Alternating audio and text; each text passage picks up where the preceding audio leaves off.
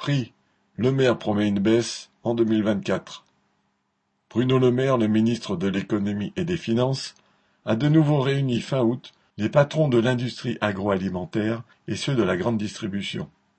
Après s'être fait le chantre il y a six mois du trimestre anti-inflation, entre guillemets, avec les résultats que l'on connaît, le maire prétend désormais vouloir casser définitivement la spirale inflationniste des prix alimentaires, et ce, en employant les grands moyens.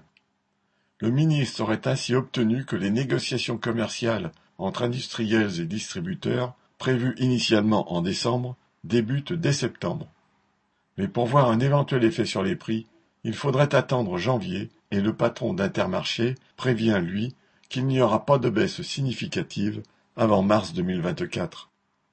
Le maire l'assure, les prix de 5000 produits devront ne plus bouger ou bouger à la baisse.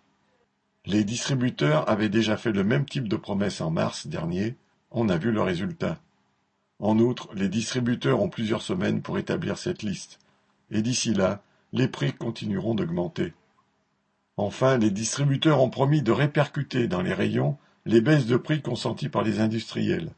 Charge aux agents de la DGCCRF, Direction générale de la concurrence, de la consommation et de la répression des fraudes, dont les effectifs ont chuté de 25% ces quinze dernières années, de procéder au contrôle.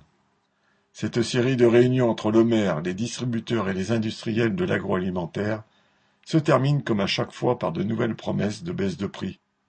Le ministre gesticule, les prix continuent d'augmenter. David Mancas